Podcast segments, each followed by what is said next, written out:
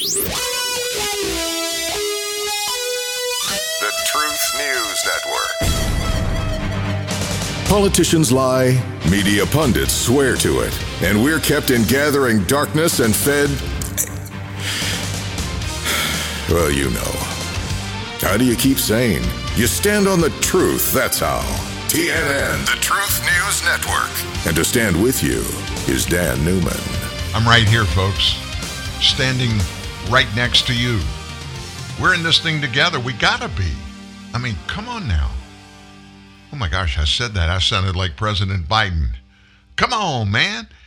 Hey, come on now. We've got to stand shoulder to shoulder and uh, together work all these issues out. That's what we're going to do here today. Welcome once again to Truth News Network's TNN Live. We are here every day, 9 to 11 a.m. Central Time live, and then anytime, 24 7 on Apple Podcast, also on Spotify Podcast. And of course, when you go to those two websites, all you do is in the search bar, put in there TNN Live. It'll take you right to the menu of all of our shows. And in both places, the most recent show is the show right there on top. You can click on it, listen in, and uh, anytime you miss a show or any part of any one show, that's a way to always double back. And uh, or as Jen Psaki says, circle back and make sure you don't miss any of the important stuff. Speaking of important happenings here at TNN Live, tomorrow, our guest author, columnist that writes here frequently, Kelly Nelson. Kelly Nelson, in fact, her story, part two of a phenomenal story. The first part was posted yesterday on Tuesday. The second part of it, the completion, is posted at truthnewsnet.org today. She's going to join us live here on TNN Live at 9:30 sharp Central Time tomorrow morning.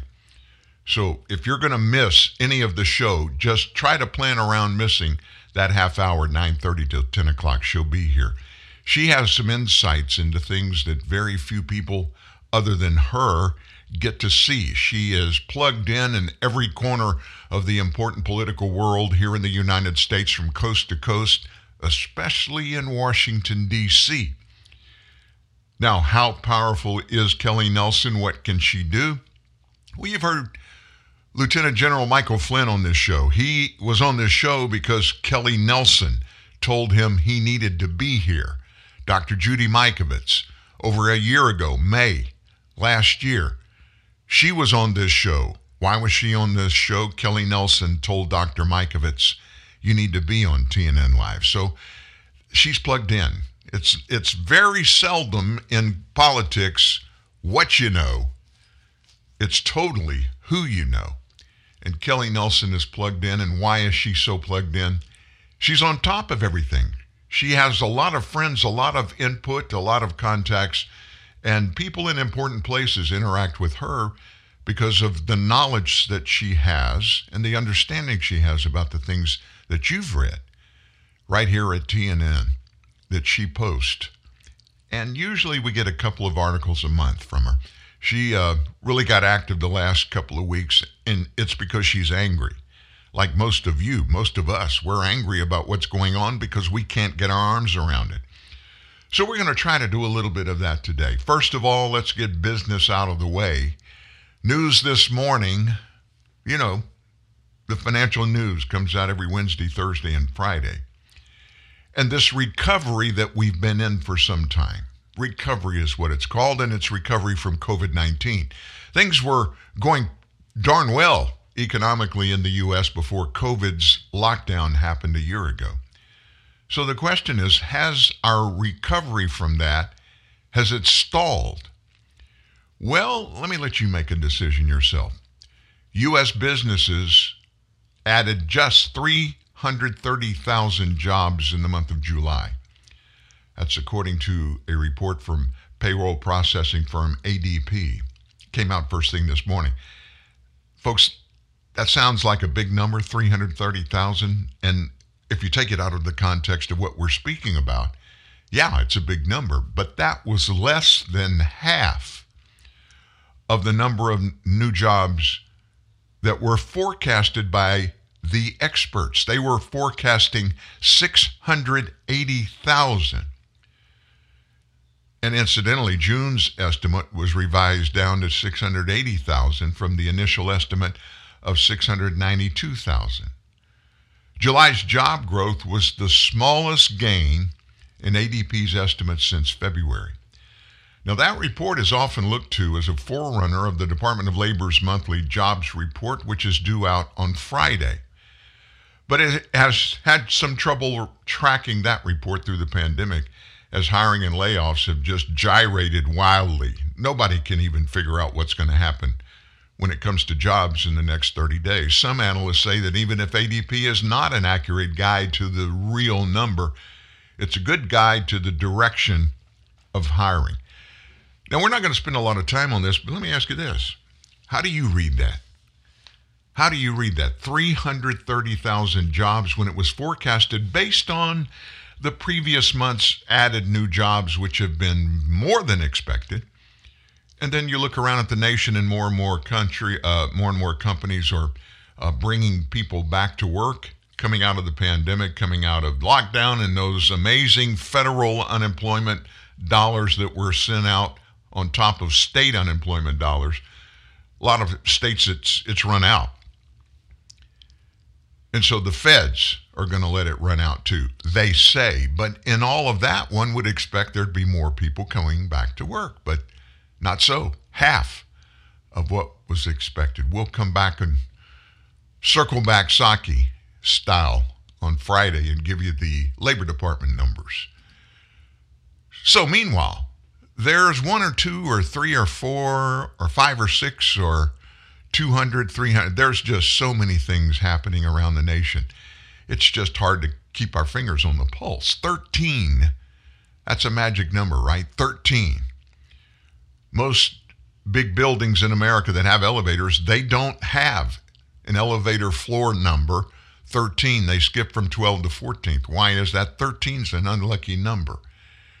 Well, today it's especially unlucky. That's how many people were shot two of them fatally yesterday, 13 of them in Mayor Lori Lightfoot's troubled Chicago.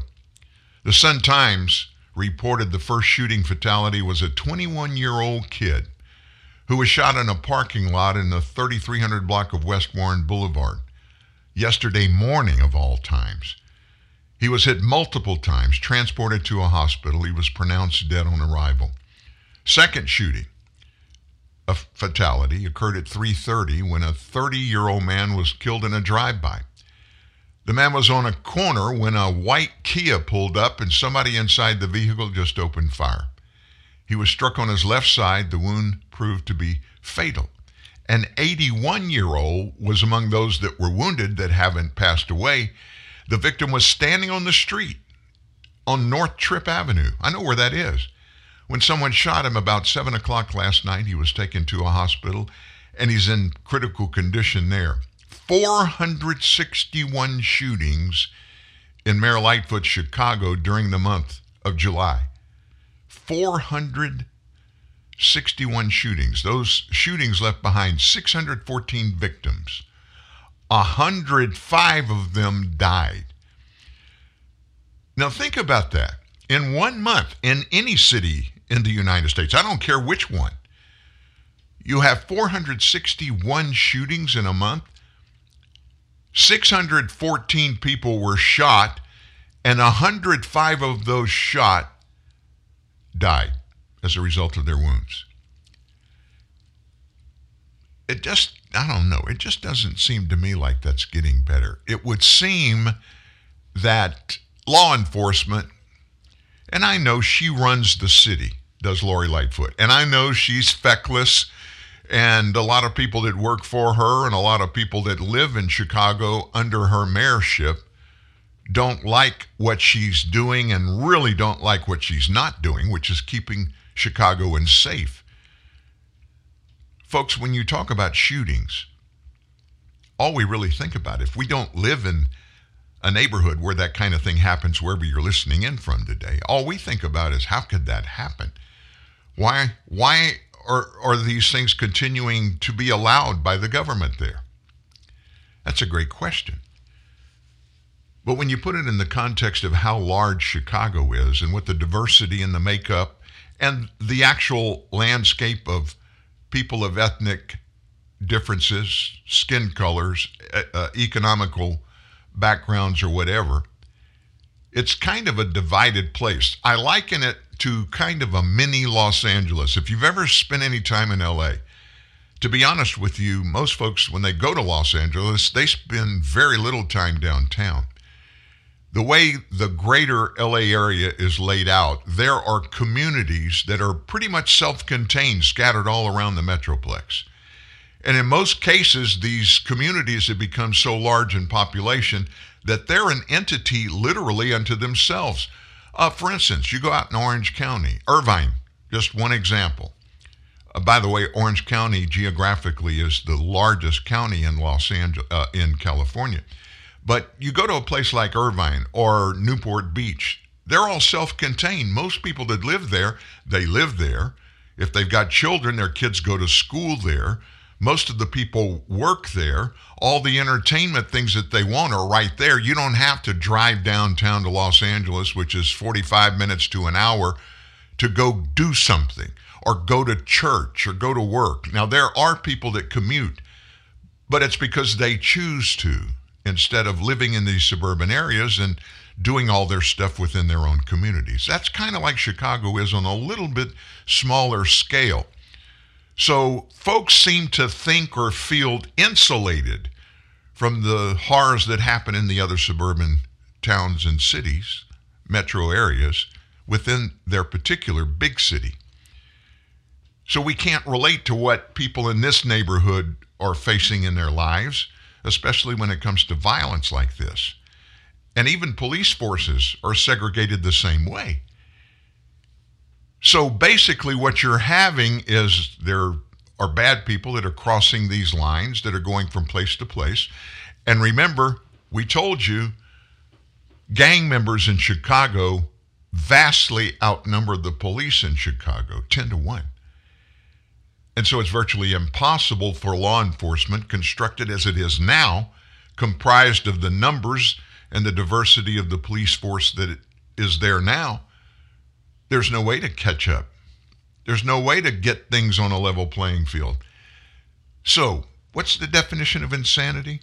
Doing the same thing over and over and over again, identical, and expecting different results. So, Mayor Lightfoot if I was um, somebody that was a friend of hers, um, or if I was somebody she would listen to, I would have this cold, hard conversation. Lori, you swore an oath to defend and protect the people of Chicago. You're not doing that right now. There are certain things that must be done. And the big one is you got to stop this. You got to stop all this shooting. So you need to start at that perspective, that very perspective, start there and work backwards. What does it take to stop these shootings? Mayor Lightfoot, it's not going to be to take guns away from people, law abiding people especially. Why? Law abiding people, as a general rule, don't shoot other people, even law abiding gun owners. And it's not the guns that are the evil entities in this thing, it's the people that are using guns that, in large part, are illegally held in the hands of these shooters. Many times they're stolen. Even more than that, they're bought from out of state and brought in by gun runners and sold on the streets of Chicago. You got to stop all that. That is the way to stop this violence. And then, of course, you put enough cops on the street to be a deterrent to these criminals. They know, they've got to know. They don't now because it's not a reality, but they've got to know, they've got to feel, they have to understand that if they use guns and commit crimes, they are going to be held accountable. That the police force in Chicago is empowered by their government starts with you, Mayor Lightfoot, to take care of this criminality. And that means whatever it takes within the law, you're going to do it. You're committed to do it. And you don't just say it, you do it. What you do speaks way, way, way, way louder than what you say. So you got to get through with this. Now, speaking of deterrent, think of this high tech deterrence, a 16 foot wall topped with barbed wire. They're being used to stop the crush of illegal immigrants flooding across the border, right? But wait a minute. This isn't the U.S. border, it's the border of Greece. Greece. You mean they have a border wall? Folks, there are 23 countries in Europe that have border walls all around them. This border wall myth that the Democrats spin here in the United States is, you know, this doesn't happen in peace loving countries around the world. It does. Listen to this this statement. This is worth repeating. The reason I have walls is not because I hate the people that live outside the walls. It's because I love the people who live inside the walls. So, right now, today, while Greek beaches are reopened for business after a bad, bad, brutal year with no tourists, and they make tons of money on the beaches in Greek islands, folks. It's incredible there in the Mediterranean. Some of their visitors aren't welcome. The tens of thousands of migrants who have made their way into Greece from Turkey every year, tens of thousands, and we're dealing with hundreds of thousands every month at our southern border. In Greece, numbers are going up this year. And the crush of illegal migration puts a big strain on their country's structure, kind of like ours, but not quite on the same scale as here in the United States. So, one of the primary routes for entering Greece is along the northeast border with Turkey. Last year, Greek and Turkish border guards faced off as Turkish military vehicles attempted to tear down the border in order to let migrants through. So, one police major whose hell of He's the uh, head of Hellas Board, Border Guard Authority said this Our main goal is to stop migrants from getting into the country illegally.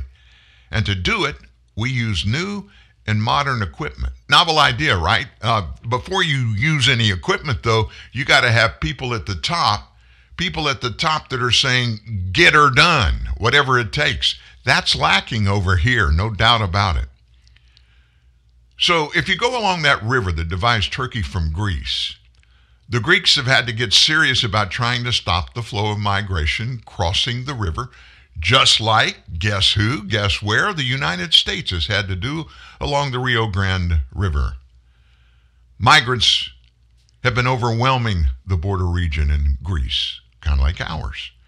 And so the Greeks are building a fence that is very similar to the one on the U.S. southern border. This one is about 15 and a half feet tall, topped with barbed wire, and it's making a big difference already, they say, along with some of the other high tech measures that Greece is putting into place along their border. These measures include drones, which we have, thermal cameras, which we have, some are equipped with artificial intelligence, which we have, and sensors along their new border wall. And if those don't work, Greek police are using sound cannons to chase migrants from the area. We have a clear pre border picture with our new systems, this police official says, and we're ready to direct our forces accordingly in the field opposite these areas where a mass entry by migrants might be attempted. With these new systems like the sound cannon, armored vehicles, we can prevent it. At the same time, the fence is being constructed in the areas where we saw we had the biggest problem. And the automated surveillance system will now provide us with an additional weapon to deal with this threat. What's the commonality between Greece and the United States? Well, we all have a border. Both Greece and the United States have borders where a lot of migrants are doing their best to get in, regardless if they're allowed, regardless if they're coming in legally or not. They're trying to get in, and they're trying just like is happening at our southern border, to get into Greece illegally. So, what do you have to do, folks? It's the same thing everywhere. You got to have people in political power who make the laws that stop this from happening, making it illegal. Secondly, those people in political power have got to empower law enforcement, whatever resources they need. Like this guy was talking about, it's a big deal. We got some armored vehicle, we got some, uh, we got some drones and stuff like that. Now we've got sound cannons that we can aim at these migrants and really make them uncomfortable, and they're going to turn around and run. Whatever it is, the big difference is, folks, their people in political power in Greece. They listened, they made laws, they figured out what could happen and what was necessary to stop it from happening, and they made the resources to stop those things that were illegal from happening. They gave the military, they gave law enforcement the resources they needed to stop it, and guess what happens? It's getting stopped.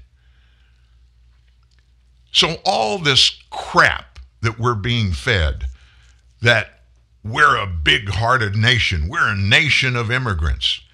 I got to be honest with you, folks, we're really not. An immigrant is defined as being somebody who's going to a country from a place where he or she was born. At this new place they're going, they're immigrants. That ain't me. And that ain't most of the people that are Americans in the United States of America. We're native born. We're not immigrants. That's a cop out. That's a way to try to, to justify open the borders and let anybody come in. That's a political ploy and nothing more. What has got to happen, it is not happening on any scale in this nation, any large scale whatsoever. Our federal government has got to recommit, give the supplies, give the infrastructure, and that includes border wall. All of the, there are 31 countries across Europe that have border walls far more effective than ours because they're being used. Our president, he stopped finishing the border wall that Congress funded and his stopping it as a president of the United States, and it was a congressional bill, spending bill authorizing specific, uh, specific spending, his doing so is against the law. It's criminal. Only Congress has the ability to fund or take funding away. All of this boils down to this one thing, and this is why I brought up the Greece story. I wanted you to hear it works, folks. Border protection works. It stops illegal immigrants. It stops the criminality that, in large part, comes with them. It stops drug smuggling from other countries coming into Greece.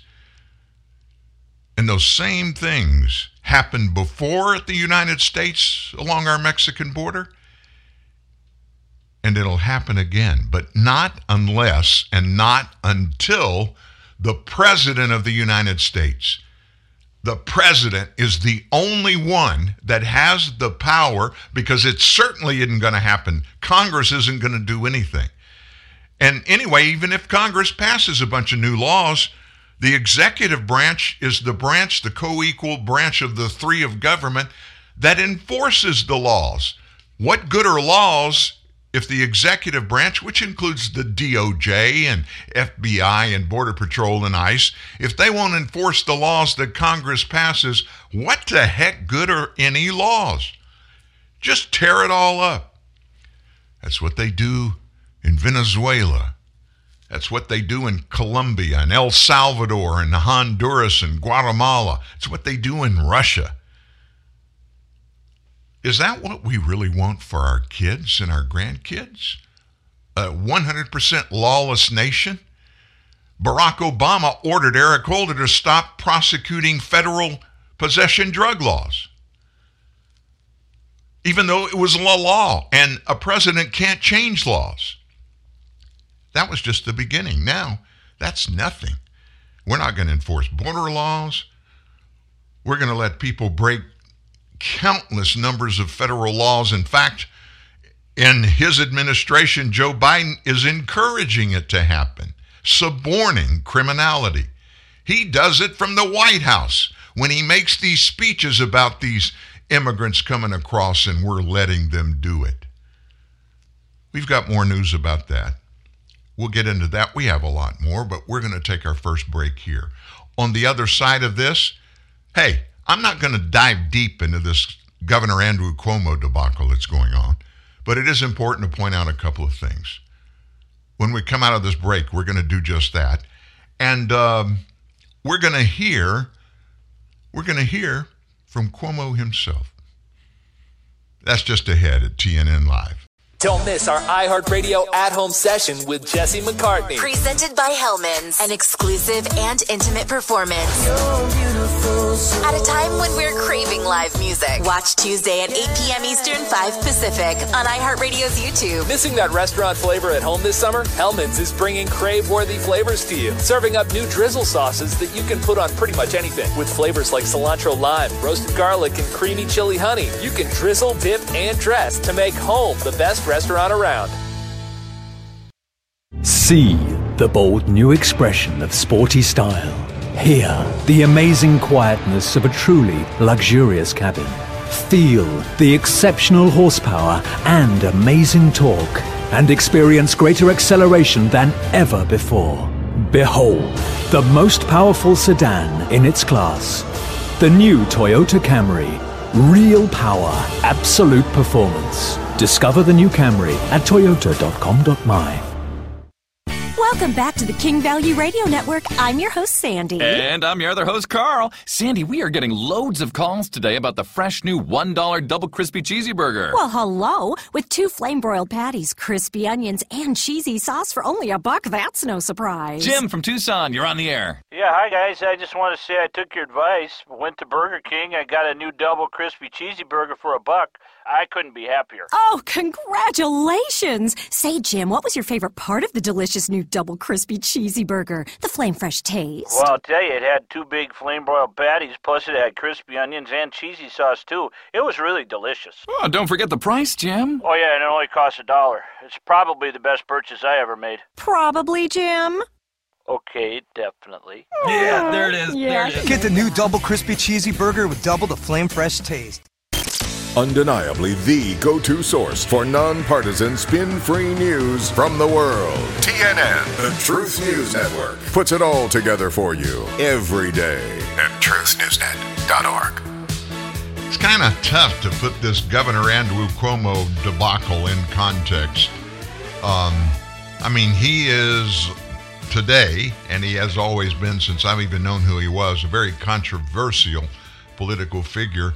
Um, remember, during our pandemic, he got hammered because a um, a policy that he created and pushed out to every nursing home, every senior citizen living system or center in the state of New York was instructed if any of their residents tested positive at the hospital. When they went, you know, in an ambulance to the hospital, they were forced to bring those people back to those assisted facilities that they came from. And by doing that, when they got back into those facilities, COVID positive, they infected a bunch of people there and people died. Estimates 15,000, of which more than 10,000 died directly because of his policy. That was number one. Of course, he was he was endeared all across the nation by the politically elite at every level, every kind of vocation. I mean, Hollywood did, um, political people in Washington D.C.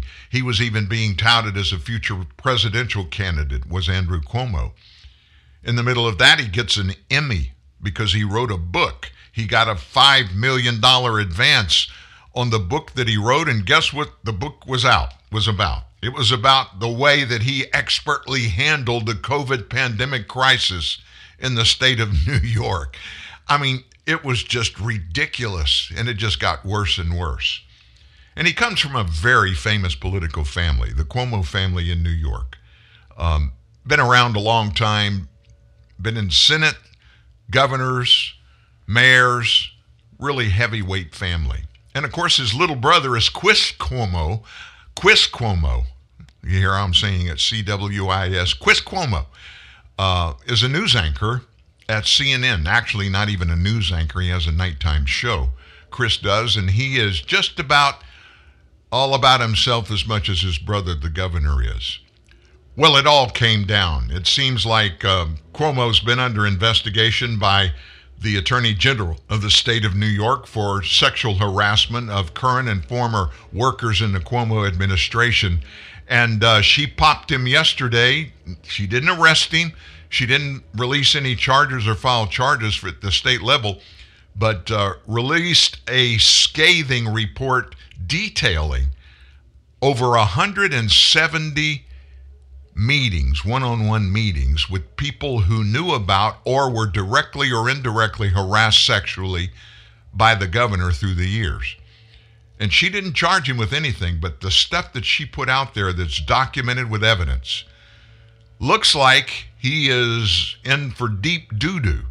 In fact, there's a huge push on to impeach him as governor, and uh, it is very likely he is going to face both civil and criminal charges in New York State for some of his actions. So, uh, this was shocking. After this came out, he decided to craft a response, and uh, his response was basically, I know nothing. I did nothing wrong. And he even published pictures showing some of the stuff that he did that in his world, basically, he summed it up by saying, This is the way I, I'm Italian. This is the way we do it. We always touch. We always hug. We always kiss each other. I mean, it was creepy. Listen to a little bit of what he said. I want you to know directly from me that I never touched anyone inappropriately or made inappropriate sexual advances. I am 63 years old. I've been making the same gesture in public all my life. I do it with everyone black and white, young and old, straight and LGBTQ, powerful people, friends, strangers, people who I meet on the street. I do kiss people on the forehead. I do kiss people on the cheek. I do kiss people on the hand. I do embrace people. I do hug people, men and women. I do on occasion say, Ciao Bella. On occasion, I do slip and say sweetheart or darling or honey. I do tell jokes some better than others. I am the same person in public as I am in private. What should the governor do in response to these findings? I, look, having said very clearly, I've not read the report. I will be reading it, and I'll comment further when I do.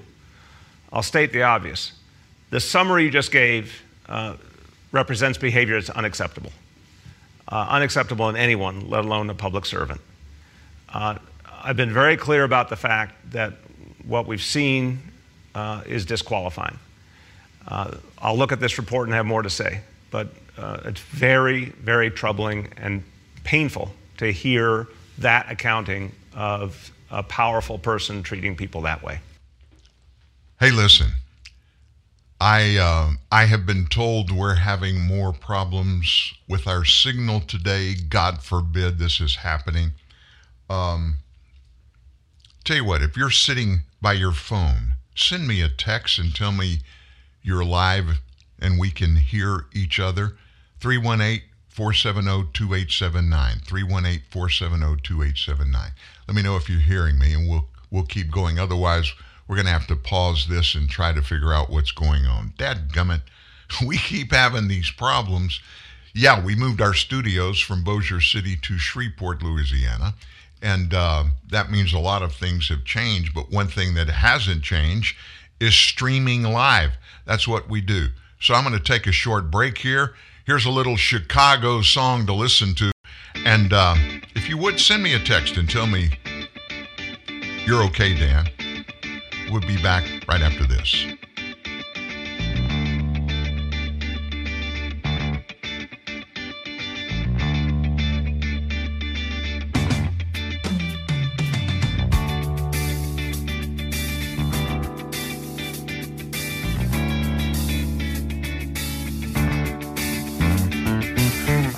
Optimistic with the way that things are going?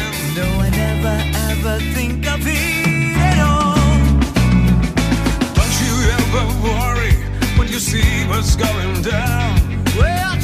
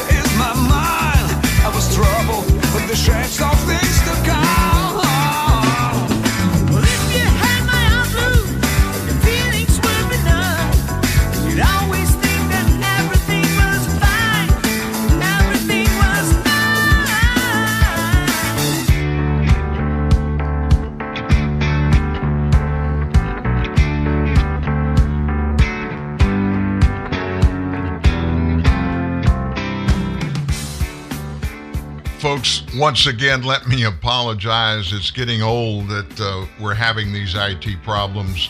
Again, we had IT problems and uh, we just got notification that we're back on live. Please, please forgive us. Just so you know, we are, uh, tomorrow, we are transferring all of our IT communications to a different internet service provider.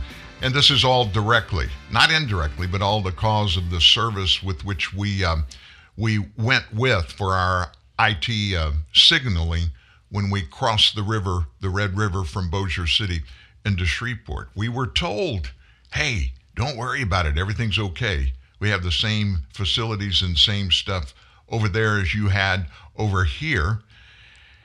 Ain't so. Unfortunately, but it is what it is. So we lost our signal when we were talking about Governor Cuomo out of New York and all the stuff that is going on there. And he got busted, just basically got busted for sexual harassment allegations, not proven yet, not a single one, but several dozen people stepped forward, some current, some former Cuomo staffers in uh, the governor's office in New York. And uh, the Attorney General of California, um, she launched uh, I mean, an, a very exhaustive investigation into these allegations, and it included interviews with well over 100 people, personal, firsthand uh, information that implicated Cuomo in not just maybe things shouldn't have happened, the things that he did, but things that if he did them, and he's not discounted any of the exact circumstances or instances in which these alleged things happen, this harassment. Uh, but what he said was all the stuff that he did, everything he did was okay. It's just the way he does stuff. So he even responded after her report was released to the public yesterday morning. He even responded to the allegations made against him, and he's not been charged with anything yet. Nothing criminally whatsoever, although it rises to the level of criminality if any of the stuff, and we haven't seen evidence, but it, if any of the stuff in the report that the AG released is true. So we're going to have to wait and see about that. But in the meantime, he decided he needed to go on camera and explain away everything. So here is Governor Cuomo kind of trying to dig himself out of a hole. I want you to know directly from me that I never touched anyone inappropriately or made inappropriate sexual advances. I am 63 years old.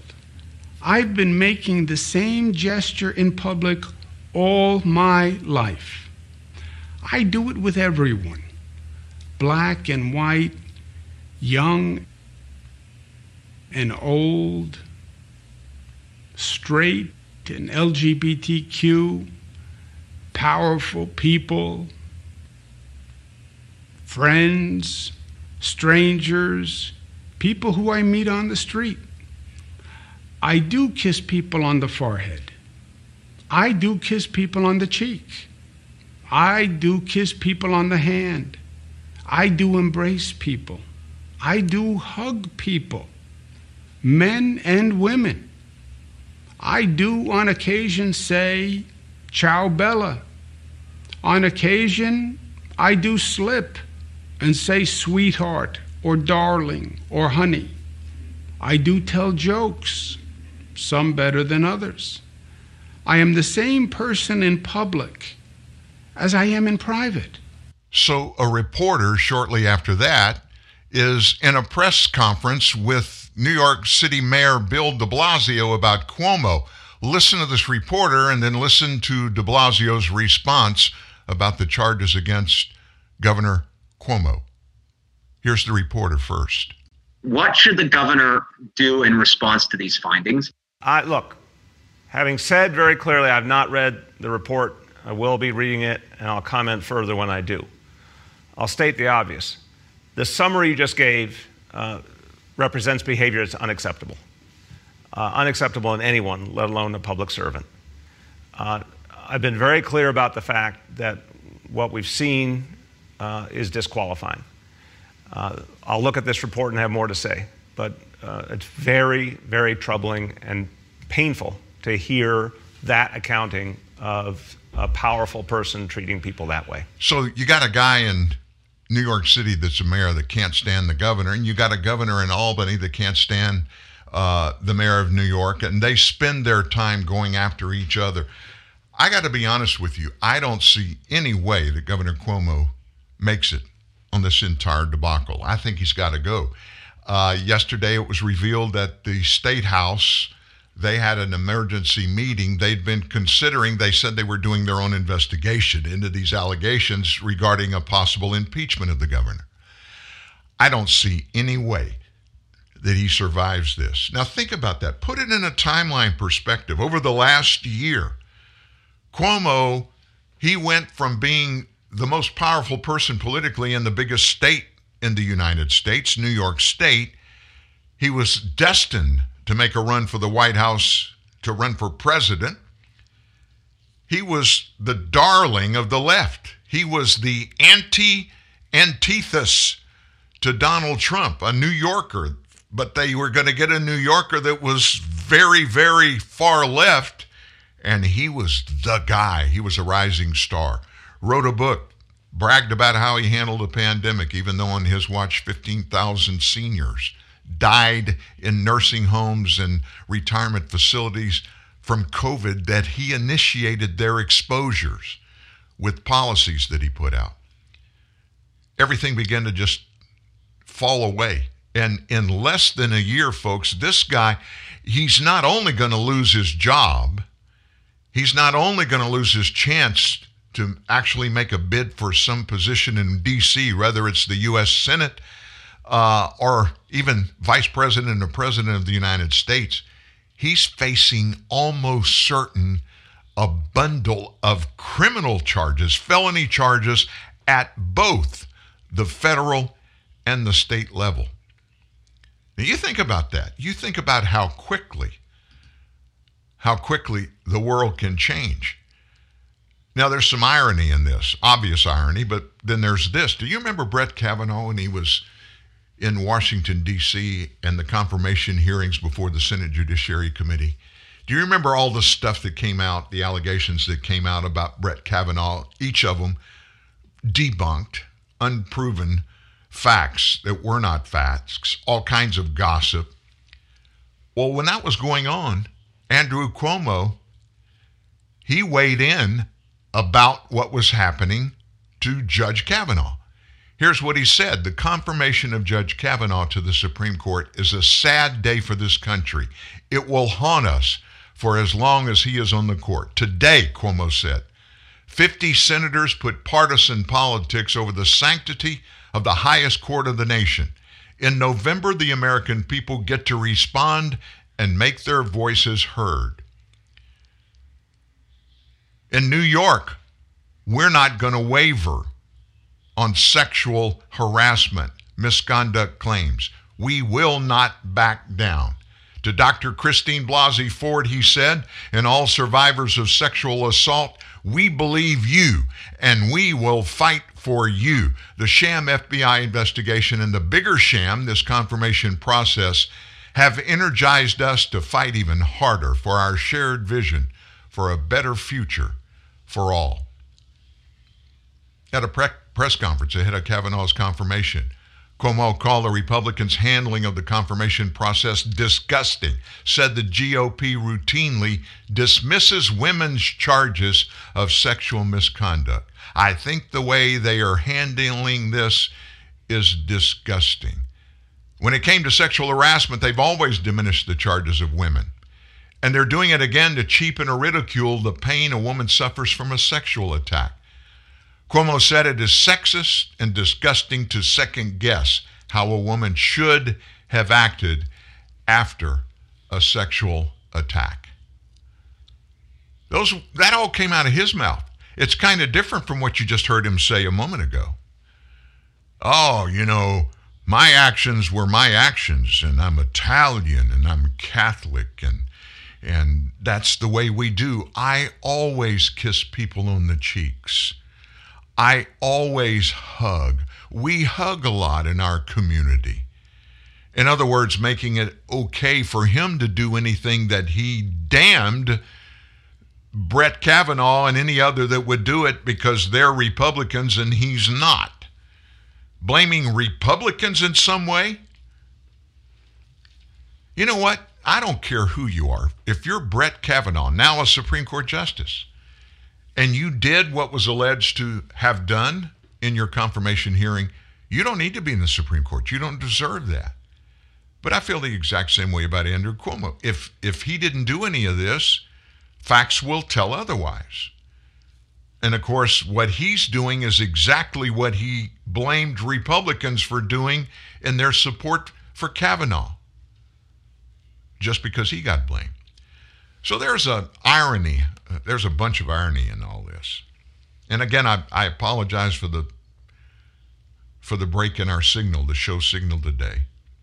Um, anytime you hear or see a blip, those of you that listen in and you know my cell number, 318 470 2879, fire me a text and let me know immediately because uh, we can't listen to the on air live stream. If we do, there's about an eight second delay because of satellite bounces. Our signal from here in northwest Louisiana. Goes first to Dallas. Then there's a satellite beam up and down back to Atlanta, Georgia. Then from Atlanta, Georgia, up and down in Seattle, Washington. And then from Seattle, a satellite signal goes out and it goes around the world, bouncing off of other satellites. So it, there's an eight second delay. I said all that to say this we can't listen to a live feed in our headphones here when we're on the air. So if something happens, fire me a text 470 2879, area code 318. So, what else is going on in the world? Well, Cuomo's fighting for his job, he's fighting for his life, and uh, he's in he's in a he's in a really bad spot.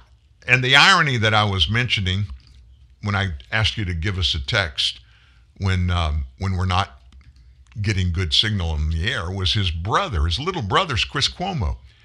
He's an anchor at CNN.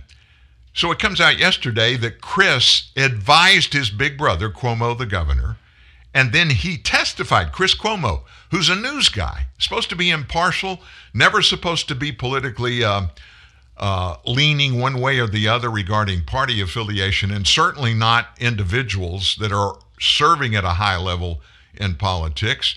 But he testified. Chris testified for his brother to New York's Attorney General on the allegation of sexual misconduct. And this is before the investigation found that the governor sexually harassed multiple women. So before CNN, Chris Cuomo's boss issued a statement to the Washington Post in May when this first came up that Chris Cuomo will not be disciplined for not upholding journalistic standards of integrity on the air because he went on the air talking up his brother after these allegations first surfaced. CNN continued, said Chris Cuomo joined a series of conference calls that included the Democratic governor's top aide, his communications team, lawyers, and a number of outside advisors to quote unquote help his brother to take a defiant position and not to resign from the governor's office by apparently using the phrase cancel culture. So you've got CNN and they're one of their two big evening anchors in the tank for Governor Cuomo. There's an obvious conflict of interest for Christie even say anything on air about his brother, and certainly to say anything bad about his brother's accusers on the air. So yesterday, CNN had to come out and say something, and they did. Now that the allegations are corroborated by an investigation released Tuesday, CNN's non disciplinarian position of the governor's brother is presumably placed in doubt. But even worse, the report of the allegations by the Attorney General, Letitia James, reveals Chris Cuomo testified in the investigation in which Chris Cuomo explained to investigators. That's a direct quote. Chris Cuomo explained to investigators that there was discussion about remedial measures. Huh. Remedial measures should take in light of the sexual harassment allegations. But some people had taken the position that they should just wait. When asked about these remedial measures during his testimony, Cuomo, Governor Cuomo, detailed he um, he testified that the chamber is talking to people about them. The report continues to eliminate the depth to which Cuomo was involved in saving his brother's political career. I mean, this is same song, second verse. If you're a Democrat, you get away with anything, especially if you're a Democrat and you have governing powers in some big state like New York, and especially if your little brother is an anchor at CNN, which is supposed to be the largest leftist television cable network there is, and it probably is, but they don't have many viewers. Nevertheless, Chris is out there and he's carrying the weight, carrying the water for his big brother. It's just another crazy debacle. Andrew Cuomo needs to resign. Bottom line Andrew Cuomo needs to resign. Can we move on with some other stuff? I don't I don't want to go back into this. I want to get out of this. Let's talk about some meaty things. Like this. You know, we have a border crisis at our southern border. Did you know that? Oh my goodness, somebody told you that, huh? Well, President Biden's border chief, it was revealed overnight, Mayorkas, Secretary of Homeland Security, is encouraging many Venezuelans to migrate illegally into the U.S. by dangling, listen to this, a partial amnesty, and he's even given them a deadline September of 2022. Mayorkas, he included the encouragement in a supposedly routine August 3rd extension of a deadline for Venezuelans who are already in the U.S. to apply for temporary protected status. It's called TPS in the jargon of um, immigration. And TPS allows migrants to stay and work in the United States. So his invitation, a written invite, says this The Department of Homeland Security today published a Federal Register notice announcing extensions of the registration periods from 180 days to 18 months for new applicants for TPS, temporary protected status, under the designations of Venezuela. The 18th month registration period for initial apps under the TPS designation of Venezuela now runs through September 9th next year, 2022. But the only reason that you do this is to reward as many people as you possibly can with work permits and basically all but guarantee you'll never be returned home. Now, put this in context. Since 2009, the migration flow has expanded as rational migrants have used coyotes and U.S. immigration advocates to zigzag through a series of government loopholes dubbed catch and release, Flores, and the 2008 TVPRA law. Formally, the announcement extends the TPS application deadline for Venezuelans who are now here in the United States. It does. In reality, the 13 month delay gives roughly 6 million Venezuelans who are now living in South American countries an incentive and the time to walk across the Mexican border using fake IDs, knowing they can file for the TPS asylum with their true name and valid documents by September 2022. Most of those migrants who arrive after this week are going to get TPS because Mayorkas and his deputies are going to pressure agency officials to approve the applications. This is nuts, folks. This is a guy who's a lawyer. He knows better than this. And so he just goes goes on out there, gets in media, issues a written statement to Venezuelans. Not the ones that are already here. They've already gotten this information. But to Venezuelans that live in Central America and South America and other countries besides Venezuela, and he gave them, he made it very clear, oh, you've got time. Just come on up. Come on up. You got till September next year. And we're going to get you that legal status for you to be here. And they don't say it, but the apple that's dangled indicates that you stay here long enough, we're going to get you legal. We're going to make you a permanent legal American, give you citizenship, and you'll get all the rights of every other American. Again, does not have authority to do it, does not have authority to do it, is doing it illegally. Only Congress can change these laws and immigration regulations. Only Congress. The laws are written that regulate this TPS process. If he goes away from any of the provisions in a law, he's violating his oath of office and he is suborning criminal acts that are felonious. They are felonies. Now, you know, we, we heard this thing come out. It was a big announcement. Was it yesterday or the day before? Maybe it was Monday. Maybe Circleback Psaki had this in her t- press briefing that that Title 42 that was put in place during the Trump administration allowed the administration and border officials to, the second somebody comes in, turn them around and make them go back because we had no idea what their COVID 19 status was. And what that did is it was a great preventive for people down below our southern border that were hearing about this. They weren't going to come up here because they knew as soon as they got across the border, they were going to be turned around. Well, Mayorkas and Joe, they changed that.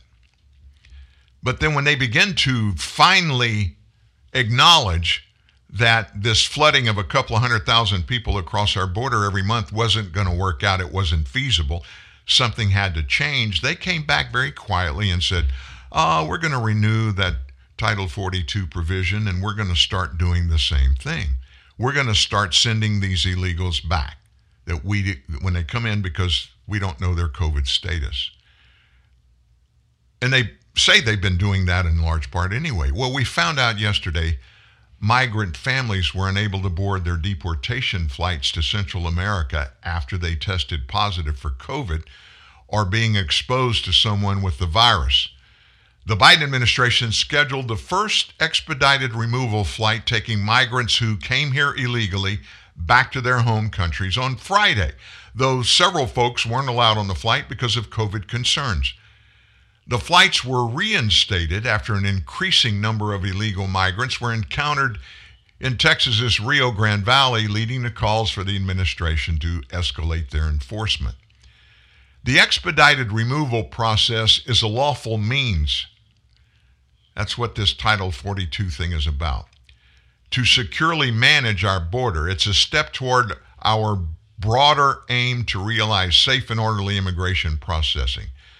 This is a Mayorkas statement. By placing into expedited removal families who cannot be expelled under Title 42, we're making clear that those who do not qualify to stay in the United States are going to be promptly removed. That's just the law, folks. it's the law. Nearly 150 migrant families were scheduled to take two flights, flights that you and I pay for, by the way. It was organized by ICE officials in Brownsville, according to the Washington Post. Only about 75 people got aboard the flights bound for Guatemala, Honduras, and El Salvador, and the open seats went to single adults who tested negative for COVID.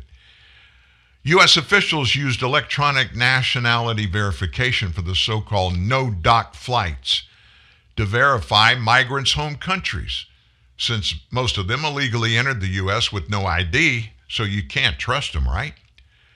More than 20,000 of these migrants were apprehended in the valley the week of July 25th. 20,000 in one week, in one location. U.S. detention facilities and humanitarian organizations, they're just struggling, folks. They cannot keep up with the demand to, to accommodate these migrants, including an increasing number of those who are testing positive for COVID. Only migrants being transferred into ICE custody are tested, whereas those in Customs Border Patrol facilities aren't tested. Of course, they tell us, Circleback Psaki tells us they're testing everybody. They're not. Migrants have to test negative for the virus before they're able to board these deportation flights. And those who test positive have to quarantine before they can return to their home country, and we pay for all of that. All boils down to this if we closed the border, none of this would be happening. none of this would be happening. And then you have Mexico in this equation. And guess what Mexico has done? They put a notice out and said, hey, United States of America, don't send those illegal immigrant families back to Mexico. The Washington Examiner reports the decision to prevent a large proportion of non Mexican illegal families from returning to Mexico is likely to require Border Patrol to release more people here due to a shortage of facilities that house thousands of migrants who are apprehended every day. Last week, 20 grand, 20,000 were captured. How many more got through? Any idea? Bueller? Bueller? no idea. Nobody knows. Mexico, very discreetly, in a politically correct way, they refused to accept select groups of these illegal families that were arrested at the border last week. One senior Customs and Border Protection source said the media that those were taken into custody, crossing the border in one location, then driven back into Mexico hundreds of miles away on another stretch of border.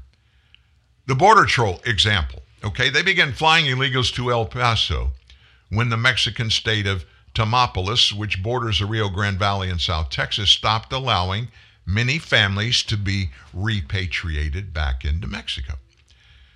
Those are sent back into Mexico once they get to El Paso.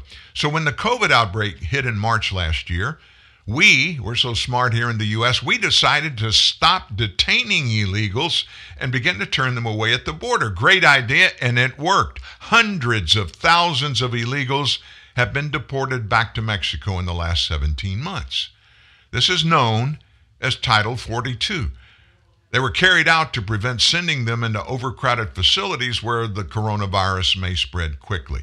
Unfortunately, now, Mexico is refusing to accept Title 42. They stopped allowing families with older kids to return to Mexico. Guess when? Joe Biden entered office and said, Y'all come on up during his campaign. And he, on day one, as the President of the United States, stopped the Remain in Mexico agreement that Donald Trump had negotiated with the Mexican government. And so here we are again, folks. Basically, if they get across the border, guess what? They're here. They're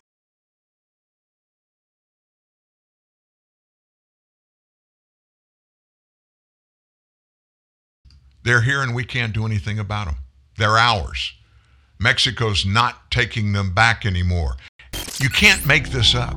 This is the stupidest stuff I've ever heard in politics, ever. Real truth, real news. TNN, the Truth with News Network. So it's this beautiful summer day, and while most guys would say, let's go to the beach, Donnie says, Hey, let's go to Pilgrim Furniture in Mattress City. They're having a warehouse sale. I say, Are you serious? He says, Your place needs furniture, and at the sale, you can get beautiful stuff and save 50, 60, even 80%. So we go to the Pilgrim Warehouse sale. I buy a sofa, a love seat, and this really cute dinette set. But the big thing is, we pick it out together, Donnie and me. Maybe this relationship is going somewhere. The warehouse sale at Pilgrim Furniture in Mattress City. Welcome to Staples. Staples guy, my company has like seven different printers. How's your ink selection? Behold, Staples Wall of Ink. Just wow. A huge selection of ink and toner guaranteed in stock. Hello? Awesome. If it's not, we take $10 off and ship it to you free. Pinch me. I said pinch. I heard you. New low prices on ink and toner and an in stock guarantee. Staples, make more happen. Enrique Santos for Taco Bell. The toasted cheddar chalupa from Taco Bell is back, and I know what you're thinking because I'm thinking the same thing. Did they really toast six month old aged cheddar right onto a delicious flaky chalupa shell again? Yes, they did. But now it's even tastier. It comes with a crunchy taco, cinnamon twist, and a medium drink, all in a $5 box. That's right, all that for just a little cheddar. But don't forget, it's back for a limited time. The $5 toasted cheddar chalupa box, only at Taco Bell. New Dunkin' Refreshers. Vibrant fruit flavors like strawberry, dragon fruit, and peach passion fruit. B vitamins and energy from green tea. All under 200 calories. Order ahead via the Dunkin' app for contactless way to order, pay, and pick up in the drive thru America runs on Dunkin'. Price and participation may vary. Limited time offer.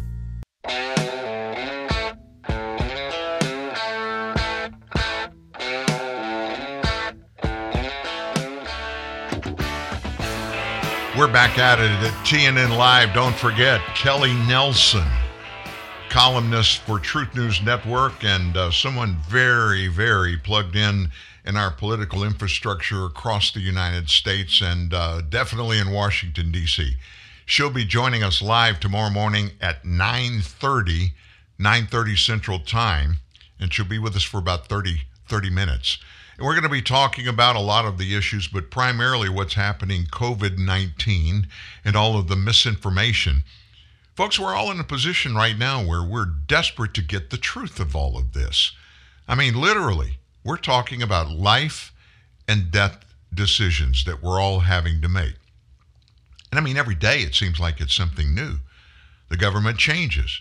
The government's confused. Have you heard Joe Biden when he's asked in these press briefings that he's now, for all of a sudden, some reason, he is uh, he's doing almost daily.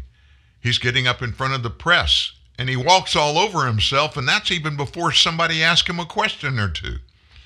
So it's it's interesting to weigh in and listen to him talk about the specifics and what are the truths. I mean, after all, he's a medical professional. He knows, he understands.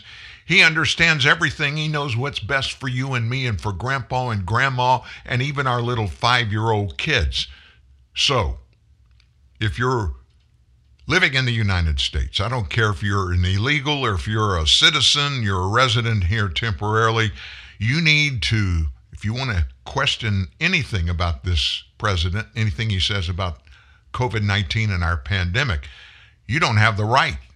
You're stupid. You just need to sit down, shut up, and listen to President Joe Biden. Now to President Biden and COVID confusion. The president addressed the nation a short time ago to try to provide some answers about vaccination, about mask mandates, as the Delta variant continues to race through parts of the country. He's also urging the unvaccinated to take the shot. White House correspondent Peter Doocy has specifics tonight. This is a very different variant than uh, what we've dealt with previously. As variants spread, the president's push to get people vaccinated rolls on. It's moving like wildfire through the unvaccinated community. And it's heartbreaking, particularly because it's preventable. But lately, things have been confusing. Americans have received far too many mixed messages and muddied communications about masks, vaccines, and what risks remain and for whom. The White House argues the science of COVID is black and white, not red and blue. So they're upset with resistance to new CDC guidance about masks for school children or for the vaccinated in Texas and Florida. At a point in every leader's life, uh, they have to make a decision about whether they're going to abide by public health guidelines uh, to save people's lives or whether they're going to be guided by politics. In New York, Mayor Bill de Blasio is now hoping to ban anyone unvaccinated from doing pretty much anything indoors. You'll have the key, you can open the door. But if you're unvaccinated, unfortunately, you will not be able to participate in many things. Does the White House think that that is fair to people who may have a religious reason for not wanting the vaccine or who might just be waiting for the FDA to approve it fully before they get it? The administration and the White House and the president uh, support steps by localities uh, to uh, to take steps to protect people in their states and their communities, to incentivize uh, people getting vaccinated. And the president admits this isn't a problem that stops at the border. You just said there is no wall high enough and no ocean wide enough to protect us from the virus. So, what is the thinking behind letting untested and unvaccinated migrants cross the southern border into U.S. cities in record numbers? We have not withdrawn the order that is sometimes critical or criticized, saying that unvaccinated people should be go back across the border. But unaccompanied children is a different story because there's that, that's the most humane thing to do is to test them and to treat them and not send them back alone. Vaccinations are very serious business at this White House, but there was a lighter moment this evening. The president mistakenly said that some states are offering up to $100,000 to get a vaccine shot. And he later corrected himself to say it's just $100, but that if it was 100K, he would have gone back to get vaxxed three times. Shannon? He wouldn't have been the only one, I have a feeling. Uh, Peter Doocy at the White House. Thanks, Peter. Only clear signals coming from this administration about COVID 19, right? Uh, not so much, not right. Well, if you've noticed this week, maybe the latter part of last week, all weekend long and this week, the far left, Democrats, their sycophants in the the um, the squad, even further left, they are just all over the governors of the state of Florida and the state of Texas. Governor Abbott in Texas, Ron DeSantis down in Florida. Why? Because these two states are leading the nation in infections. Basically, without question, Biden yesterday, he nailed it. Here's what he said. He told those Republican leaders in Florida and Texas to cooperate with the government's efforts to withstand COVID 19, or, and this is a quote, get out of the way. Biden said this just two states, Florida and Texas account for a third of all new COVID 19 cases in the entire country. Just two states, Biden said. How dare they? Both of the Republican governors have vowed to stand firm in blocking mask mandates and some of the other restrictions the CDC recommended, despite spiking COVID 19 cases. They're supporting a more voluntary approach to counter this Delta variant. President said this I believe the results of their decisions are not good for their constituents. I say to these governors, please help. If you aren't going to help, at least get out of the way of the people that are trying to do the right thing. Use your power to save lives. Well, last Friday, Ron DeSantis, governor of Florida, issued an executive order barring mask mandates in schools across Florida, giving the option for parents to decide.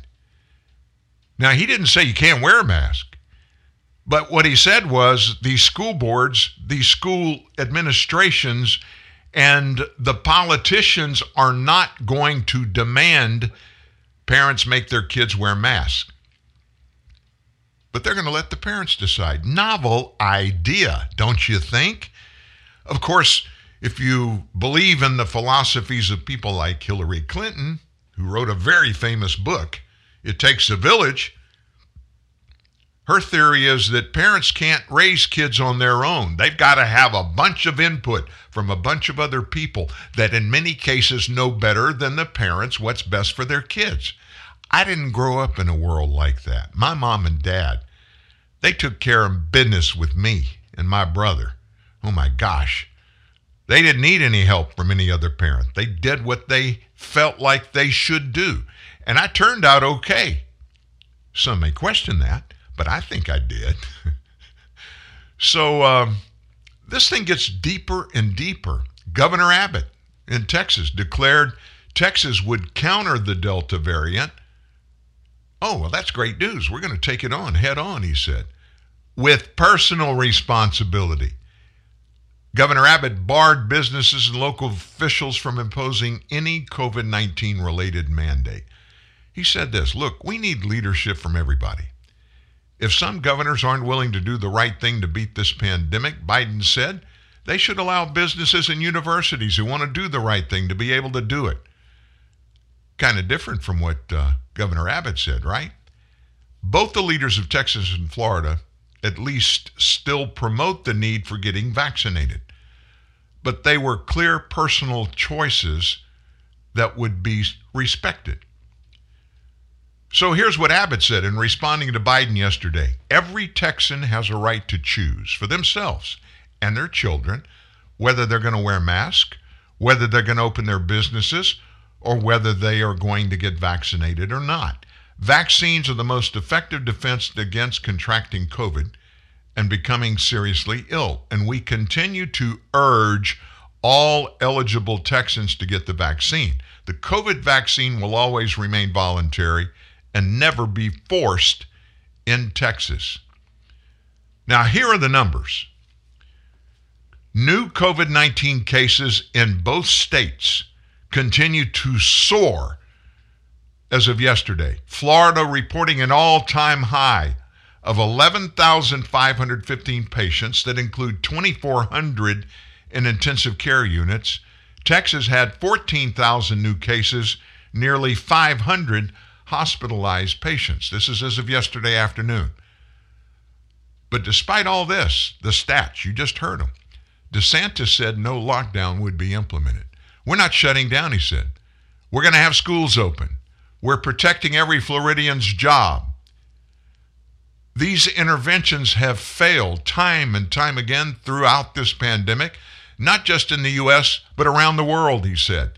They've not stopped the spread, and particularly with Delta, which is even more transmissible. If it didn't stop it before, it definitely ain't going to stop it now.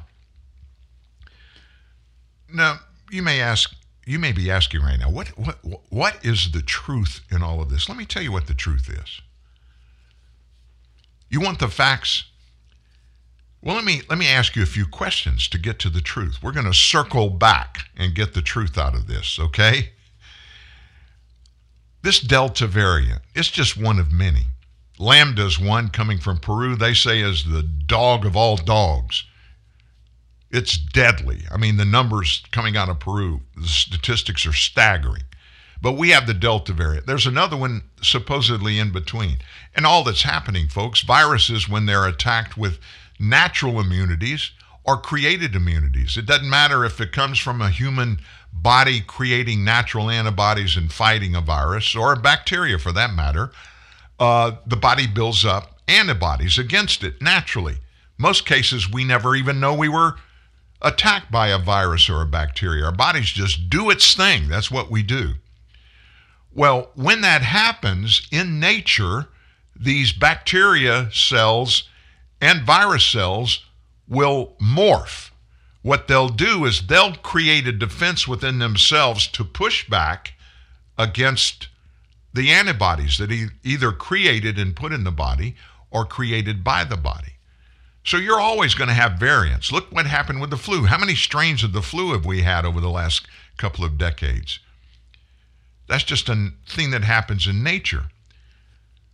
So, do we really think we're smart enough to be able to determine how to hit each of these variants heads on?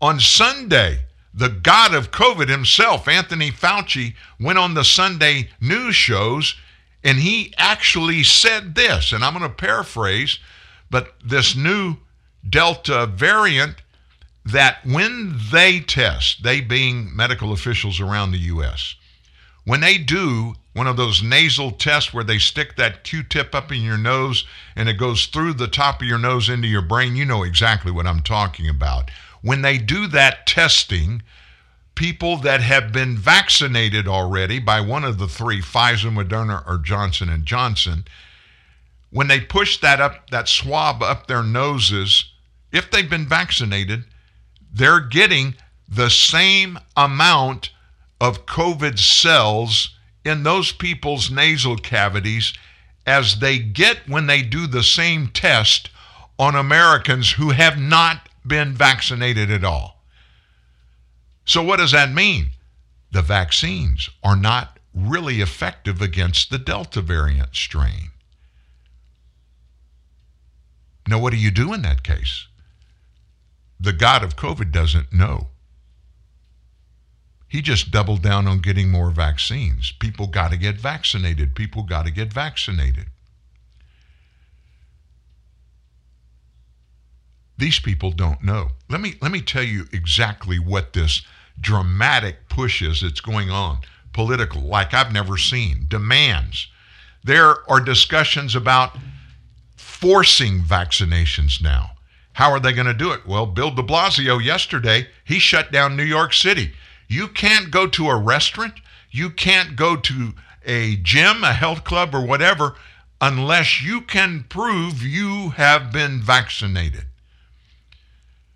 Now, the left, the gods of uh, racism on the left, they've been totally silent. Do you know that in New York City alone, less than 30% of African American people in New York City have been vaccinated?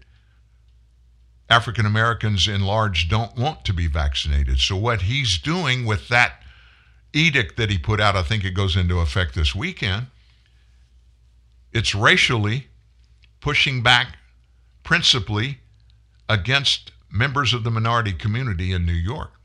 That's number one. Number two, it's based on false premise. What are you talking about, Dan? Let, let me give you some numbers. Nobody's talking about deaths. Isn't it interesting now? Oh, we've got more infections. We've got 11,515 people in the hospital in Florida. 11,000, folks. 2,400 in ICUs. In Texas, 14,000 new cases. They're going to die. Everybody's going to die. 500 hospitalized patients. Why aren't they telling us about the deaths that are happening? What about all these people that are going to the hospital, 2,400 in ICUs? How many of those people are dying? Let me give you some numbers. Listen closely to this. This is from Florida. I don't have Texas similar numbers, same categories. But I'm going to compare July 30th. July 30th this year to July 30th last year in Florida. New cases, July 30th of 2020, that day in Florida, 10,144 cases. July 30th this year, 15,817 cases in Florida. That's horrible. Look at the deaths. July 30th, 2020, 152 people died of COVID 19 in Florida that day. July 30th this year in Florida, 58. 152 a year ago died on July 30th. Same day this year, 58. Case numbers 2020, 10,144.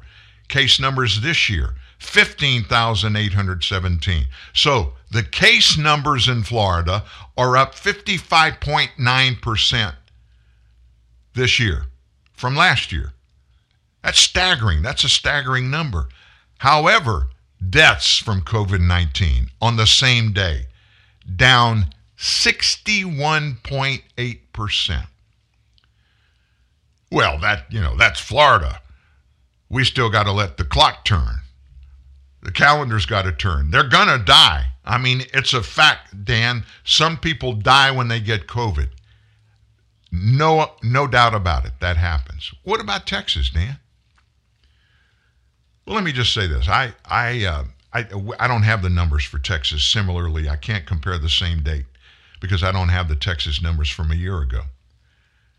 But let me let me give you some information, firsthand information. My son is an executive at one of the largest hospitals in Dallas Fort Worth. Yesterday, and he gets the employee census of every, you know, what how many patients we have here, how many people went through the ER, how many are in ICU. They have a specific COVID unit in their hospital as of yesterday. He called me and told me, he said, I, I, I told him about these numbers I just gave you in Florida, and he said, Well, I can't give you any exact numbers because he was in his car, he wasn't at his office. And he said, But let me say this. Uh, about seven months ago, eight months ago, he said uh, every bed in the hospital was full. We had people with COVID coming into the emergency room, and there were no places to put them in rooms. So we took our maternity ward, which is actually across the street from the main campus of this particular hospital, and we turned it into a COVID ward. And then we took one of our floors and added it as an ICU unit because of COVID. He said our hospital was full. We had COVID 19 cases out the wazoo. And I said, Well, what do you have today? Now, remember, this news is hard. You just heard the stats in Texas. I mean, in Texas, 14,000 new cases, 500 people hospitalized. Listen to what he said. We have 34 COVID cases in the hospital. 34. We have two people in ICU. And I said, Two COVID patients? He said, No, we have two people in ICU. No COVID cases in ICU. I said, How many people have you at the hospital had die of COVID in the last 30 days? We're talking about a 400 bed hospital. It's not a little facility. Zero. Now, I know it's only one hospital, and Dallas Fort Worth is big, folks. I get that. The Metroplex technically is the biggest Metroplex of any in the United States. So this is just one facility, but it's not. it's not a little facility. Why? And another why I'm going to ask you. Why don't they tell us about the breakthrough infection numbers? Now, let me remind you what those are. Those are in, uh, the breakthrough thing. That's what they term those who have been vaccinated that still get COVID. The CDC first began to report about it. It was almost the same thing as VAERS, the segment of their website that reports on the adverse vaccination effects that people have after getting the vaccination, not just COVID 19, but any vaccination. They've been keeping those records since 1990. just to remind you of that number, if you add the numbers of deaths that have happened since January 1st, deaths that have happened to people that are happening directly as a result of a COVID 19 vaccination. If you take that number and compare it to all of the other, every type of vaccination that's been given in the United States for the flu, for the mumps, for the measles, chickenpox, all those vaccinations that we as kids took and our kids took since 1990, add all the deaths up together. 10 times more people have died with adverse reactions from COVID 19 vaccinations since January 1st. 10 times more than the total number of people that have died since 1990 from vaccinations on all of the other vaccination types added together. They don't want to talk about that. They put out a notice and said, hey, we're no longer going to cover the breakthrough infections from COVID 19. We're not even going to post those numbers. And it, they gave some benign excuse. It's because we're too busy or it's going to be included in other statistics. Yeah, it's included in infection numbers, but it's not broken out to be from or to people that have been vaccinated. They're hiding stuff, folks. They're hiding things. And I don't care what people say. There's a lot of history about how this thing has played out in Florida and what the government has done. And the same thing in Texas. It's almost been identical in both states. And in both states, deaths are way down. Now, what does that mean, Dan? It means that there are people that are getting infections, but they're not dying from infections like they were previously when we were totally locked down. If something works, folks, why would you diminish it or try to diminish it? Why would you? What's the ploy? Is there a ploy? Is there a purpose for this government to be doubling and tripling down every day? I mean, people are on television talking about holding people down and vaccinating them, stopping you from doing anything unless you're vaccinated. And they're making anybody and everybody that doesn't want one feel like you're an enemy of the state. What's going on here? Let me just remind you, Kelly Nelson's going to join us tomorrow morning at 9:30 on TNN Live right here. She'll be uh, she'll be sharing some of the inside information that she's gotten. She's gotten that we don't have access to. We get a lot from her. Again, in fact, in case you didn't know it, her story, a two-part talking about the changes that have happened, the horrible changes in our healthcare system over the last two days. Her stories have been there. We'll talk about that, but we're gonna we're, we're not gonna guide her. We're gonna let her just speak tomorrow morning for 30 minutes. So make sure you're here. Meantime, a White House COVID 19 response coordinator came out. Somebody from the White House, folks, Jeffrey Zients. Jeffrey Zients announced Monday night that it's time to impose some requirements on COVID 19 vaccines. This is the Biden administration now.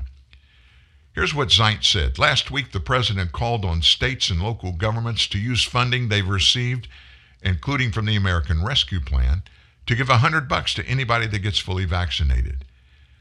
If financial incentives like these help us get more shots in the arm, we should use them. But he went a step further, and he said there must be mandates. Quote, in addition to incentives, it's time to impose some requirements based on the realities of different risks that unvaccinated individuals pose versus those who have been vaccinated. Put that in the context of what I told you about what Anthony Fauci said. The CDC is finding out, they found out that if you've been vaccinated and you're exposed to Delta's variant, when they test you in your nose, you're having the exact same number of Delta variant COVID cells in your nose as does in the nose of somebody that hasn't been vaccinated. In other words, Pfizer, Moderna, and J&J vaccinations are not effective against the variant. And Zients is going to proclaim we've got to um, we got to punish unvaccinated individuals because of what the dangers, the risk are for others because of these unvaccinated people not being vaccinated compared to the risk that vaccinated people share in their worlds. Zients confirmed that a federal worker or contractor who is not vaccinated has to wear a mask and get COVID 19 test one or two times a week. It's simple, he said. If you want to work with the federal government, get your workers vaccinated. How long will it take for a, a, case like this to end up at the Supreme Court? We're headed there. You can book it. We're headed there. Meanwhile, what about the Pentagon? Our military folks, the Department of Defense could shift its battle to the COVID 19 pandemic through imposing mandatory vaccines for armed forces. They're talking about it. The effort is hoped to curb the number of surging Delta variant cases. Reuters found out the Pentagon officials are deciding whether to mandate vaccinations in the military ranks to protect troops from the deadly disease. And uh, they're they're digging into it, and it's expected we're going to get a decision in just a few days.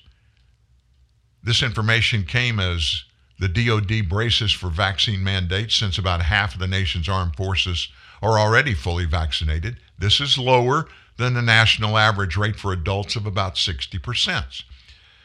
Since these service members are generally younger and fitter, relatively fewer of them have died from COVID 19. The virus tends to kill people with heart disease, diabetes, dementia, pneumonia, and other chronic illnesses. Vaccination rates are the highest in the Navy. That's interesting to me. About 73% of sailors are fully vaccinated. President Biden wants the department to investigate how and when they will add COVID 19 to the ever growing list of mandatory vaccinations. Folks, we're headed down that road. We are looking at a world in which your children, three, four, five years old, getting ready to go to public school, going to start their school careers. Great time in a kid's life, great time in a parent's life. We have to vaccinate our kids. You know that. And there's always been controversy over these vaccines. People think there's stuff in them. Some say there's not. Some say there there is. And people don't know for sure if there is or isn't. But now it looks like they're going to try to force us to include among the measles and polio and uh, what else? Uh, the other childhood diseases, the vaccines they have to take, they're going to add COVID 19 to that and we don't even know what's in them. And they haven't been approved by the FDA. They are experimental drugs. And there is a huge, a huge number of people in our government that are fighting to demand today that every child be vaccinated for COVID 19 as well. This is scary the I'm crazy hungry, so she's got to be too. Slide through the Mickey D's drive-through to get a Big Mac. Right after I order her quarter pounder with cheese, cause I don't know everything, but I do know what my girl's feeling hangry meal. Get it at McDonald's when you buy one of your faves, like the Big Mac, quarter pounder with cheese, 10 piece chicken McNuggets, or filet of fish, and get another for just a dollar. Ba da ba ba ba. Prices and participation may vary. Valid on item of equal or lesser value. Hi, Tom Bodett. Motel 6's new improved website lets you book a room and save more for what you travel for faster than ever. Even faster than you can find your keys, which you swore were right on the little hooky thing by the garage door where they always are, and we can land a robot on a comet, but we can't keep keys from disappearing. Oh, here they are. Left them in my jacket. Don't you hate that? I'm Tom Bodett for the new improved Motel6.com, and we'll leave the light on for you. DesMoinesHelpWanted.com. salutes the employee of the month. The one employee you can't live without. The others, let's just call them Dave. Dave, we need to talk about your sick days. What seems to be the problem, Mr. Employee of the Month? Last week you were out all five days. I was sick. Thanks for checking in. You posted on social media that you were at a comedy club on Monday. Laughter is the best medicine. An outdoor barbecue on Tuesday. Feed a cold, starve a fever, or whichever one needs to be fed. That's the one I had. Okay, Wednesday you took a selfie, hashtag faking sick. That was supposed to say freaking sick. Thursday you were at an amusement park. Somebody stole my phone. They stole your phone and uploaded photos of you at an amusement park. Yes, fake news. Friday you tailgated in the employee parking lot. Friday's basically the weekend. Everyone knows that. If you don't mind hiring Daves, go to the huge national job boards. That's probably what you'll get. But if you want more employees of the month, go where local job seekers find good local jobs. We don't discriminate against people named Dave. Dave is a common name, fun to say, and so we're using it as a catch-all for lackluster employees everywhere. Please don't write us to tell us you were insulted by this ad. That would be a real Dave move, Dave.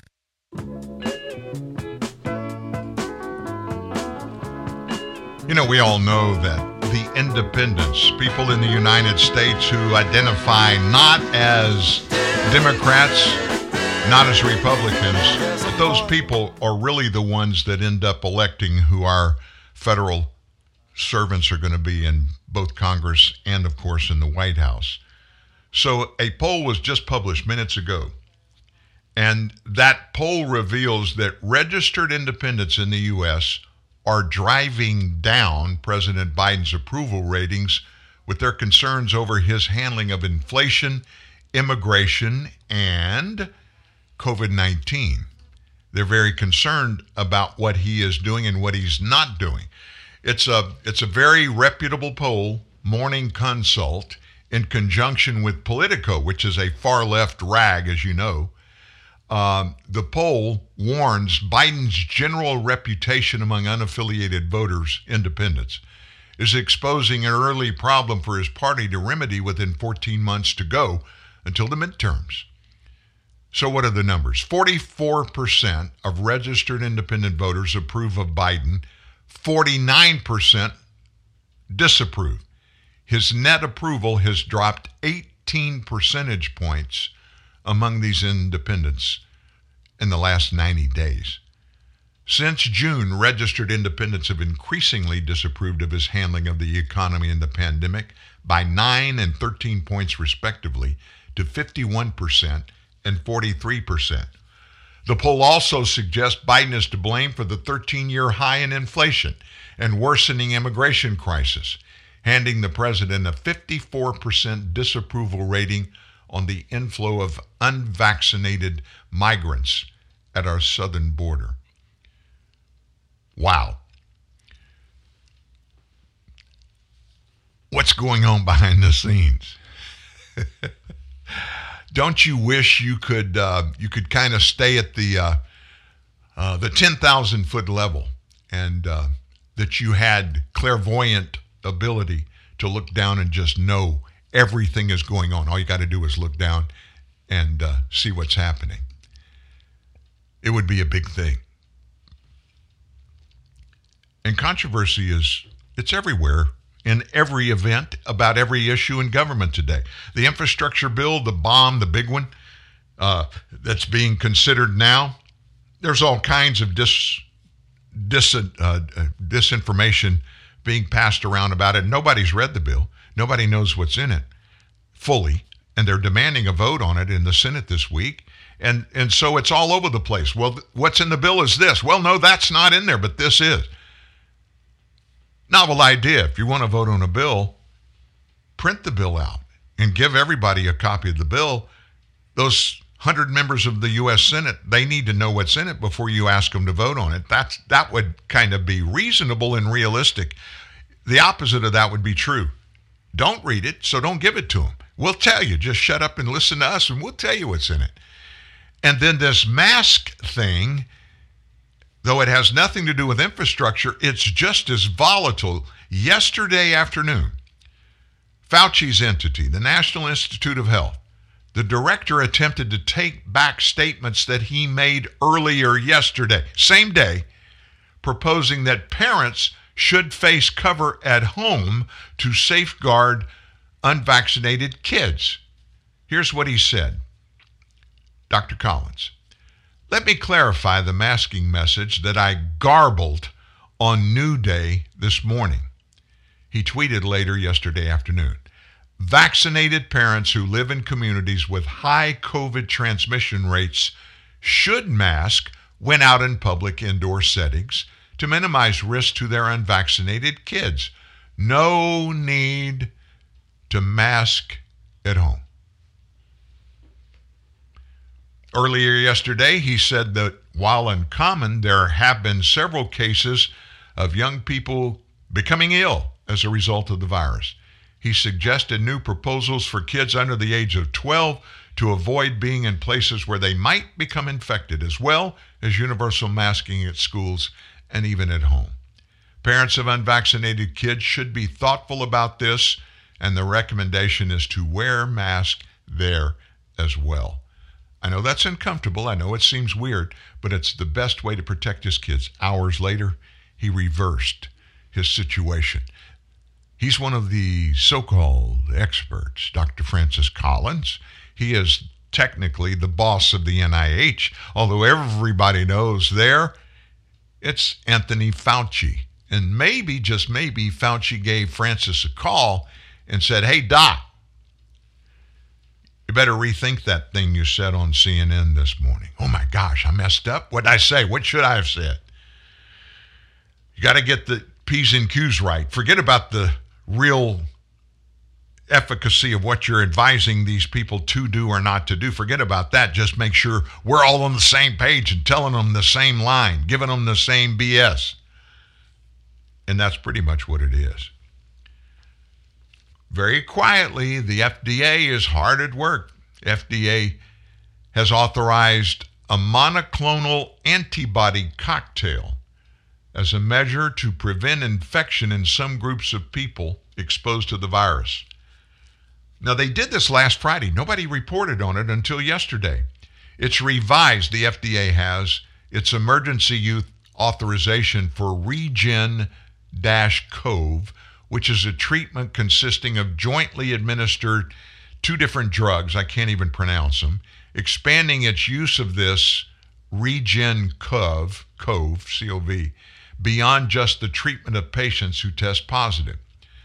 The product remains unauthorized, don't get me wrong, for treating confirmed COVID patients over age 12 who are high risk. The agency said the drug combo can now be given to high risk groups as a measure after exposure to prevent the disease from getting worse.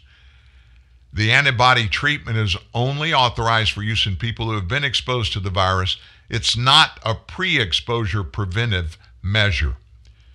The agency added that this Regen Cove should only be used as a post exposure prophylaxis by people who are not fully vaccinated or whose immune systems are unlikely to mount an adequate response to the virus, like those who have taken immunosuppressive medications who are otherwise immunocompromised. Prophylaxis with REGEN-COV is not a substitute for vaccination against COVID 19. It's interesting how they want to they put something out like this. Oh, we got to put it out, and then they'll they'll come back and clarify it. And then they'll come back and clarify their clarification and do it again and again. It's in layers, and before long, it's like probably where you are sitting there listening to me right now. You don't know what the heck to believe. You don't know who is saying what and what they're saying is truthful or not truthful. That's just the way we roll, folks. That's the way we do it. And this one little tidbit before I've got a um, a thing, a statement I want to make at the end of today's show, and we're going to do that in a moment. Before we do that, let me uh, let me just announce to you that 17 people have been arrested in an undercover child predator operation in Florida, Walt Disney World, including three Disney employees. 17 people that included three employees of Walt Disney World were arrested over charges related to the targeting of children online for unlawful sexual activity. The six day long undercover op, dubbed Operation Child Protector, it took place from July 27th through August 1st, during which law enforcement officers posed as kids on social media platforms, on mobile apps, and online dating sites to investigate potential predators who prey upon children for unlawful sexual activity. A total of 17 people arrested, representing 49 felony and two misdemeanor charges. Suspects' ages range from 26 to 47. They were mostly from the Central Florida area, except one who was visiting from California. Yesterday, at a press conference, Grady Judd, who's the sheriff of Polk County, that's Orlando area, described the suspects as incredible deviants, dangerous, and nasty, nasty, nasty people. Man, when you prey on kids, let, let me just put it this way. When someone goes to prison for pedophilia, that's uh, an adult messing around with kids, that person, when they get to prison, the one that is obviously, if they go to prison, they've been convicted of sexual predatory acts on children. They most often have to be put in solitary confinement because if they end up in general population, their lives are always in danger. Even people who are inside think poorly about people that take advantage of kids. And it's sad that we even have to have that as a conversation. And the reason I brought this up is I want to keep top of mind for you. This is happening all around you, folks. Happens in our world every day. People that we don't even know. Some we do know, and we would never think about them being involved in this, are the ones that are implicated in it. And some of the worst people are the ones that nobody knows about. Just keep your eyes open. Do you know who Ben Domenech is? He is the um, the publisher of the Federalist, and he's also married to um, uh, Meghan McCain, former senator's daughter. Very, very conservative. Megan, not quite conservative as Ben. You see him now every once in a while. He carries a full beard, and uh, he's a contributor on Fox News. Well, he wrote a uh, an opinion piece that I just dearly love, and I wanted to share it to you as we leave the show today. Today's elites, he said, want to compel you into silence about all the wrongs you see, gaslight you into believing things that are not true, make you out to be a hateful, ignorant bigot for believing things that are. The central question before you today is what are you willing to do about it? Citing John Ford's classic Western fable, The Man Who Shot Liberty Valance, Domenech emphasized the importance of law and order while celebrating the tough men required to enforce it. We have borders, he said, because they're guarded by rough men prepared to do what it takes to protect the lines that delineate, a nation. It is meaningless to say that we have laws in our cities if we defund those Americans who are brave enough to enforce them. This may be repugnant to our nation's elite, but it is essential to a civilized society. When Fox News' Peter Doocy recently asked White House Press Secretary Jen Psaki if the Biden administration is concerned that illegal migrants crossing the border aren't being tested for COVID, Psaki avoided the question. Here's what she said Federal officials at the border are dealing with a historic surge of illegal immigration. They have neither the time or the resources to test the thousands of migrants they apprehend on a daily basis. Testing is being done by nonprofits, if it's being done at all, even though many of these migrants are coming from countries where COVID is rampant and vaccines almost non existent. To make matters worse, such charities have been ordered not to report COVID positives, according to reporting from Fox News' Bill Melugin. That means illegals carrying a virus that represents a supposedly existential threat are being released into small American towns all along the border, often without the knowledge of local authorities. Make no mistake, the Biden administration is now treating foreign lawbreakers better than the American people. Millions of lawbreaking foreigners are now walking over the border being given taxpayer funded bus tickets, medical care, and schooling, while American kids are being denied these things as Democrats cement more lockdowns. Does it bother you, Domenech asked, that terrorist cartels are more competent at running the border than our own government, that babies and children are being drowned in the Rio Grande and trafficked into sex slavery because the civilized party is back in charge. Last month, 200,000 plus migrants were apprehended at the border. The last time we apprehended that many people crossing the border was more than 20 years ago, he noted. Meanwhile, the number of unaccompanied children crossing the border is surging. If you raise any of this as an issue, if you question it, if you suggest this looks like chaos, chaos being exploited by violent criminals who seek to profit even as they harm America, you'll be denounced as a heartless racist or even worse, Domenech reflected. You were supposed to be comfortable with the government the elites gave you, which will use emergency powers to keep you masked up, locked down, prevent you from buying seeds, but will do nothing to stop the cartel benefiting anarchy at the border. In the 1860s, the elites feared and despised the wide awakes, who were a militaristic fraternity dedicated to human liberty. According to Domenech, today's elites similarly fear and hate the wide awake Americans of the 2020s. Make no mistake, the progressive left today is the inheritor and continuance of the slave power of yesterday. It's the same aristocratic creed, the same enmity to the Declaration of Independence, the same fixation on the hierarchy of race and caste, and the same dread of Americans who rebel against them, the same horror at the possibility that an ordinary working man, regardless of his race, might wake up to the truth. That's why they do their damnedest to keep wide awake Americans suppressed, demonized, locked down, and for the rest, to keep them asleep and in the dark. You know the playbook by now, Domenech warned.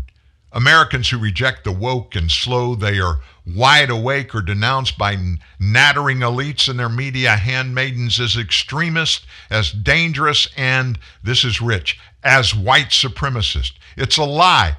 No one believes it, not even them. Free speech, free soil, free men. It was the wide awake battle cry in 1860. It's the same today. Because you see, the stakes don't change and neither does the enemy. Only the circumstances do. On one side, you have the enemies of everything this nation has ever been and meant. And on the other, you have the patriots, the Americans, the men and women who will do anything to preserve it because they know what civilization requires. You are the heart of a nation that has slept for so long, but now, at last, you are wide awake. So now, Domenech says, I ask you again, what are you willing to do? How far are you willing to go, folks? What's it worth to you? How much are you willing to invest of your time, your heart, your efforts, your enemies to get us back to a point where this is still the United States of America, the home of the brave? Lady Liberty stands and represents a nation where we invite everybody to come and join us. Nobody's too good. Nobody's too bad. Don't forget Kelly Nelson with us tomorrow morning at 9:30. See you then, folks. Are you optimistic the way things are going? No, ever think of it at all. Don't you ever worry when you see what's going down?